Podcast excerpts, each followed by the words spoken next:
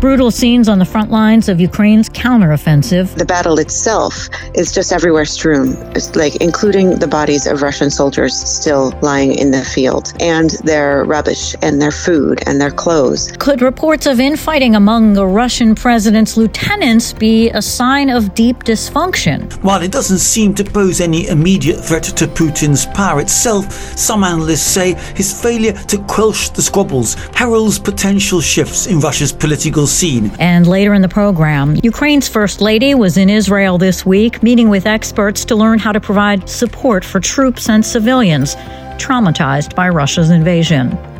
Today is Friday, June 23rd. From the Voice of America, this is Flashpoint Ukraine.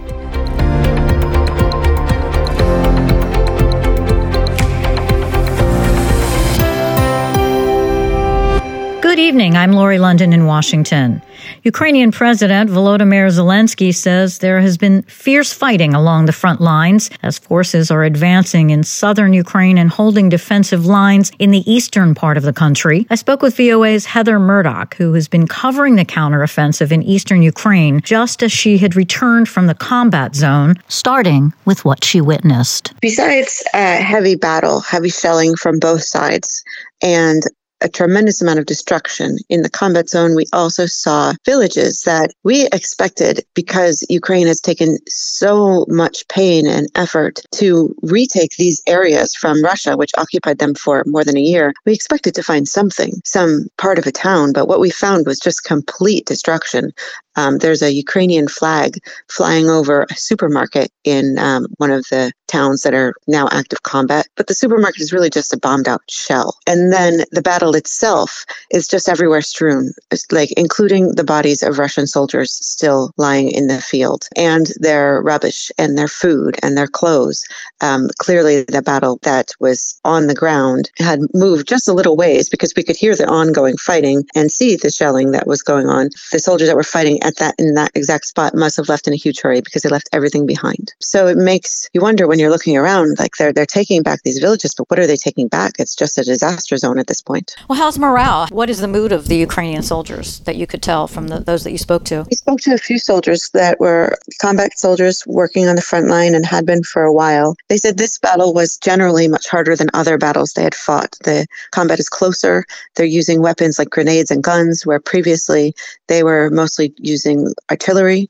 They say it's quite difficult because the Russians have been there for a long time, more than a year, and their fortifications are really strong. For example, they say their trenches are very deep. They can entirely cover the men, so they are hard to find and hard to beat. They are, of course, formally optimistic that Ukraine will retake all of its land and be victorious, as you might expect for a national army to say this. But when you get this close to the actual battle and the soldiers are fighting every single day, they talk more about their goals being getting home safe, their friends getting getting home safe, maybe one day getting married, having real jobs, and this war ending with a victory for Ukraine and an individual future for them, which, as they say, is in question because this battle right now is incredibly dangerous. And Heather, Ukrainian President Volodymyr Zelensky said Thursday that he believes, according to Ukrainian intelligence, that Russia may be preparing for an attack on Ukraine's nuclear power plant, which is also Europe's largest nuclear facility, the Zaporizhia nuclear power plant. This is very worrisome. Have you talked to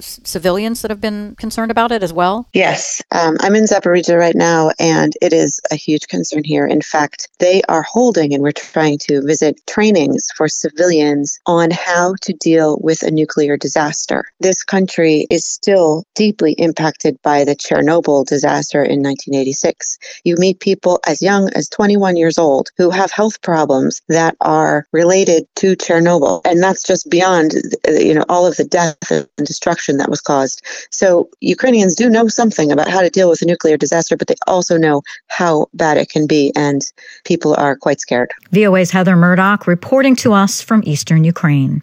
Members of President Zelensky's government late Thursday briefed international representatives on the possible threat to the Zaporizhia nuclear power plant. The potential for life threatening release of radiation has been a concern since Russian troops invaded Ukraine last year and seized the plant. As for the latest counteroffensive, I spoke with John Gentile, retired U.S. Army colonel and senior historian with the RAND Corporation, for analysis. Ukraine is in its early stages of, of what appears to be its most most ambitious counterattack since the full scale invasion. What do you see from a military perspective about the strategy and how it compares maybe to their initial counteroffensive at the beginning of Russia's invasion? Lori, there's a huge difference. I mean, there's a couple of interesting comparisons. That's one interesting one right there, and how they responded and reacted to the initial Russia invasion, you know, starting February 24th, that first month. And then there's also a second interesting comparison, which is their successful counteroffensive in Kharkiv taking back large swaths of territory of Ukrainian land last fall. The big difference between their response to the Russian invasion is that that response seems to have been with a combination of Ukrainian regular forces, but also uh, Ukrainian National Guard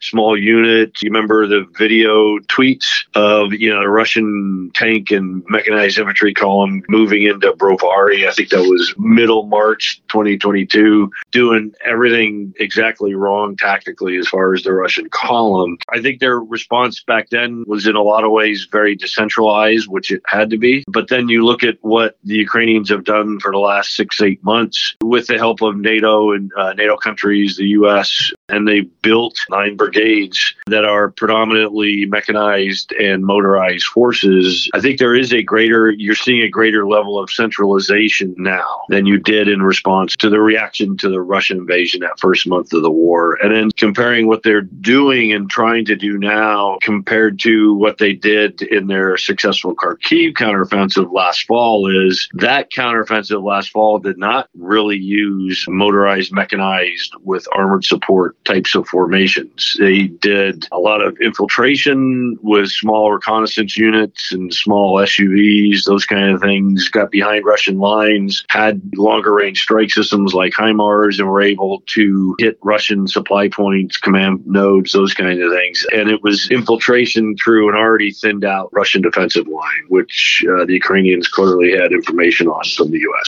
Russia still holds large swaths of territory, though, in eastern and southern Ukraine. And they've made a lot of errors in the first year, but they seem better prepared and better equipped in general now. So, does that more so even the playing field? Clearly, what we've seen so far in the last couple of weeks, the Ukrainians have made gains, but they're minimal. They're very localized gains, a few villages here and there. I think what they're actually doing is what a U.S. Army Armored Cavalry Regiment used to do for an Army Corps in Europe back in the day. They're doing reconnaissance, they're fighting for information, they're probing, they're understanding the Russian defensive. And I think at some point they're going to make a decision on where maybe certain spot, multiple spots to really begin their counteroffensive in force with these nine newly formed motorized mechanized brigades.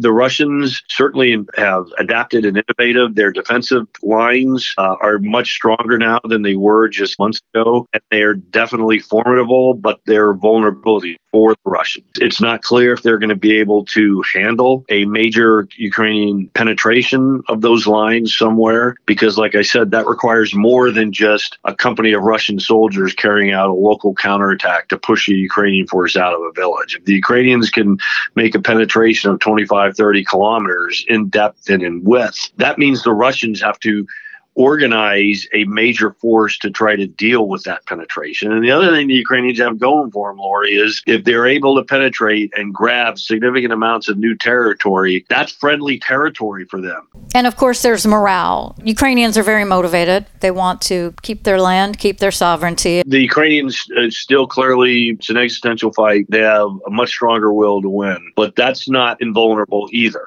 Out of this upcoming next two, three month battlefield will determine a lot. And I do still believe that Ukrainian morale across the board is in much better shape than Russian morale across the board. You can read about Russian morale with the infighting, you know, with the Russian military telegram bloggers. The Russian soldier, I think deep down knows that he's not fighting for the existence of his country. He's fighting for his political leadership to grab parts of Ukraine that they wanted to grab from the beginning of this war. It's, it's very clear that Russian command has a very different acceptance of high numbers of casualties, and they're willing to throw newly acquired conscripts. With they're still doing this as reconnaissance forces, and the main purpose is for them to get shot at, and if they get killed, that's okay.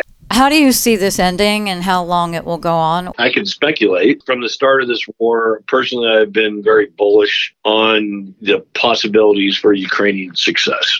And I still think they have a reasonably good chance of being successful in this counteroffensive that they're that they're starting right now. I mean, there's a number of different outcomes that are entirely in the realm of the possible. One is that this Ukrainian counteroffensive makes some penetrations, gains some new grounds, but they're just not able to integrate, combine, control these large number of forces against a formidable Russian defense and it kind of fizzles. That's one possible outcome. Another possible outcome is that the Ukrainians are able to get a little bit more than that, but not much more. And a third possible outcome is that they're actually quite successful and they make penetrations on certain parts of the Russian defensive line. Who knows where that is in the south or the east, which potentially could cause a shock effect on the Russian defenses that causes serious breaks in defensive lines. And what that leads to, uh, it's hard to know. What I am pretty confident about is that even if this Ukrainian counteroffensive fizzles, the Russians are not going to be able to capitalize on that fizzling. I just don't think the Russians have the wherewithal to be able to capitalize by taking new and additional ground or whatever, even if the Ukrainian counteroffensive doesn't pan out to be successful. John Gentile, retired U.S. Army colonel and senior historian with the RAND Corporation. Meanwhile, Ukraine's military said early Friday that air raid alerts had been sounded throughout the country. With that part of the story, we hear from Anna Chernikova in Kiev. It was another overnight attack, uh, quite a massive one. According to the official information from the Ukrainian air defense, Russian forces shot Ukraine with uh, 13 cruise missiles targeting the west part of the country, particularly military airport in Khmelnytsky region. And all 13 missiles were destroyed in the air, in addition to one intelligence drone that was also targeting Ukraine this night. It's important to mention Khmelnytsky, also why Khmelnytsky region uh, and this particular military facility is being under attack. It's not the first time that Khmelnytsky region is actually targeted by Russian missiles because there are a couple of uh, military facilities there and military infrastructure which is used by Ukrainian forces. So it looks like that uh, Ukrainian air defense has certain uh, strength in that area because before X cruise missiles were impossible to shut down, and uh, now we can see that uh, in the West it's already an option now. And it sounds like there are also some explosions happening in occupied territories. Yes, yesterday we had information. Uh, it was not confirmed officially yet, but there are footage even from the from the satellite images. We can see that the bridge next to the entrance to Crimea apparently was damaged. It was an explosion. We don't have confirmation of what exactly happened, but we can see that Panton Bridge was constructed in this past 24 hours by Russian forces and next to the actual bridge. And this is Kherson region. We can consider it as Kherson region. Also, additionally, explosions and attacks are happening on the occupied territories in Kherson and the Zaporizhia regions. And we're getting also all this information from the Ukrainian authorities in that areas. It looks like that this is kind of a part of this bigger and wider counteroffensive, which goes basically in line and it goes together At least this is uh, how uh, Ukrainian military experts comment on that. And again, as Ukrainian military officials and President Zelensky mentioned, that we should expect intensifying of these actions. But when this intensifying would happen and uh, how long will it take, for the moment, no one can confirm. But it looks like it will be quite a long counteroffensive. Anna Chernikova reporting for VOA from Kiev. A joint statement issued Thursday by U.S. President Joe Biden and Indian Prime Minister Narendra Modi said that both leaders have expressed their deep concern over the conflict in Ukraine and mourned its terrible and tragic humanitarian consequences. The statement also said Biden and Modi, who was in Washington on a state visit, have called for respect for international law, principles of the UN Charter, and territorial integrity and sovereignty in connection with Ukraine. Infighting among Russian President Vladimir Putin's lieutenants seems to be revealing signs of deep dysfunction, Associated Press correspondent Charles de Ledesma reports. After spending more than two decades building a rigidly controlled political system, Putin is silently watching increasingly raucous infighting that has emerged among top members of his entourage amid the war in Ukraine.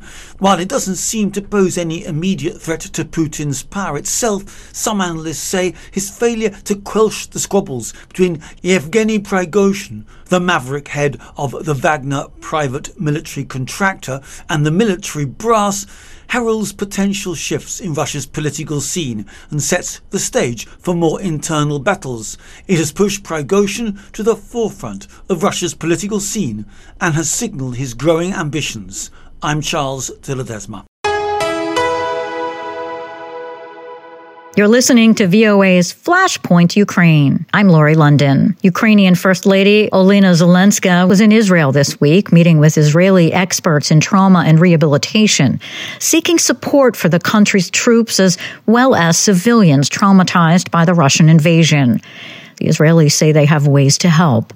Linda Gradstein reports for VOA from Jerusalem. Ukrainian First Lady Olena Zelenska, accompanied by Michal Herzog, wife of Israel's President Isaac Herzog, met with Israeli trauma treatment professionals and said she hopes Ukraine can benefit from Israel's experience. На жаль, як тільки що сказала пані перша леді. The First Lady of Ukraine echoed the words of Mrs. Herzog, saying Israel, for unfortunate reasons, has unique experience when it comes to trauma and is, in Zelenska's words, still able to survive and thrive under constant enemy attacks. The Ukrainian First Lady went on to say research shows a majority of Ukrainians now have anxiety disorders and post traumatic stress disorder. This, she says, is not limited to the military, but to civilians, including children who have witnessed the killings of their parents. Since the war started, Israeli trauma organizations have been active in training Ukrainian trauma professionals, both in Israel and Ukraine. Experts say the 4 million Ukrainian children are especially vulnerable and can be helped by Israeli programs aimed at children. Danny Brom directs the Metiv Israel Psychotrauma Center. They really learn all kinds of simple um, techniques of how to calm yourself down, how to use your um, breathing in order to feel okay, uh, what to do when sirens go off, knowledge and skills that can help children come out at the other end in a better way. Zelenska got an introduction to the latest rehabilitation technology developed to treat Israeli soldiers and civilians wounded in war. During the last year, Ukrainian soldiers have been brought to Israel to get prostheses and advanced rehabilitation. Michal Herzog said the Jewish state is eager for others to benefit from its expertise.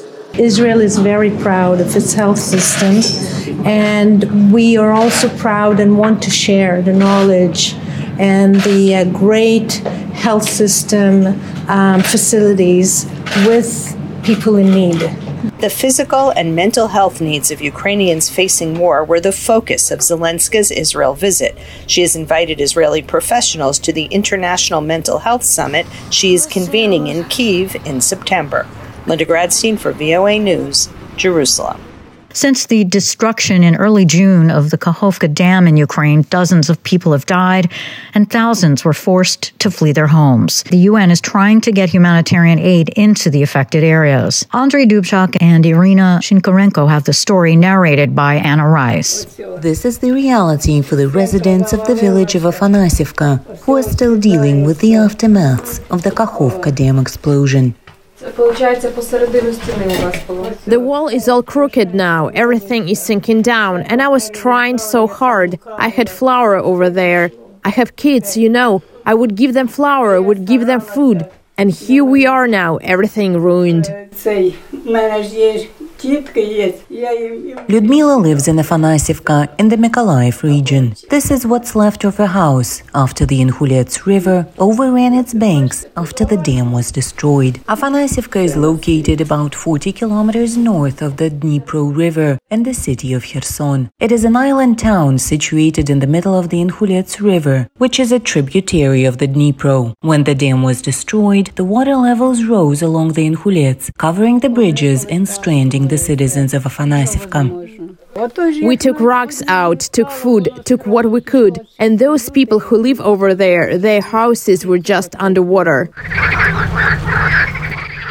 And this is the village of Fedorovka, also on the Inhulets River, but even closer to the Dnipro. Here, more than 60 homes were flooded. The explosion happened on June 6th, and on June 7th, it was all underwater, up to the roof. The UN World Food Program volunteer members, unable to reach the isolated town by land, are using boats to cross the Inhulets River to deliver food and water to the residents of Fedorovka. So Ingolets town, which is that way, um, the closest road access you have to drive three or four hours round trip around to get assistance to them.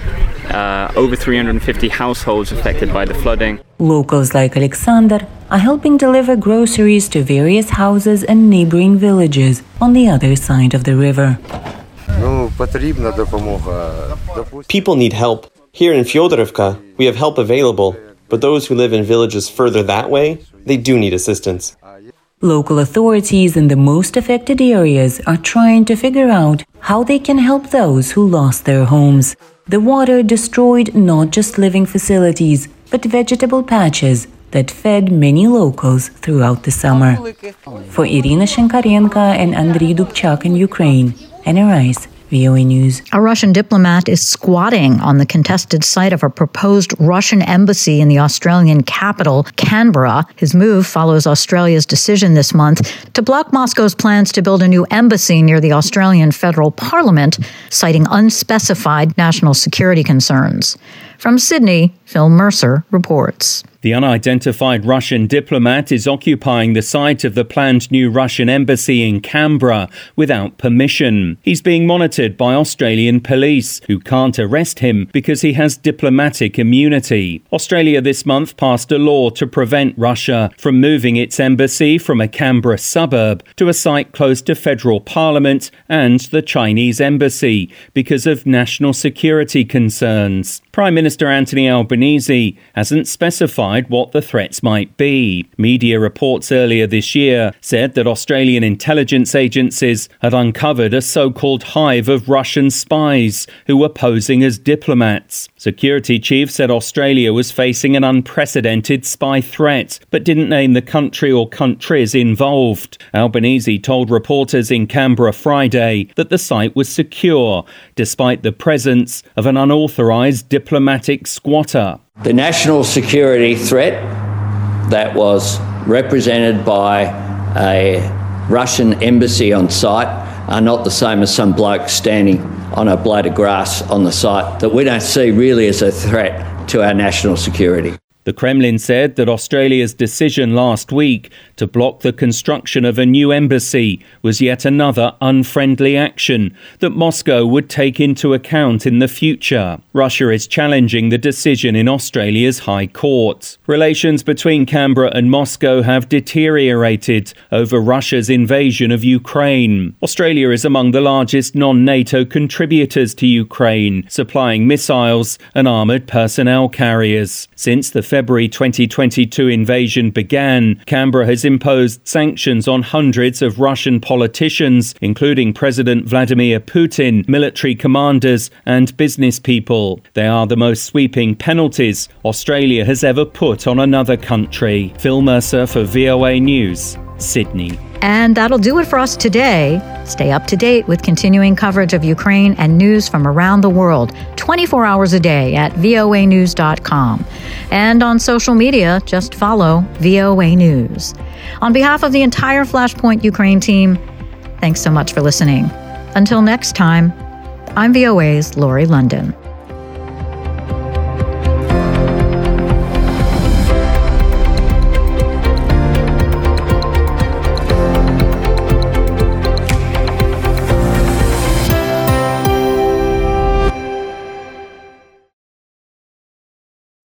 This is the voice of America.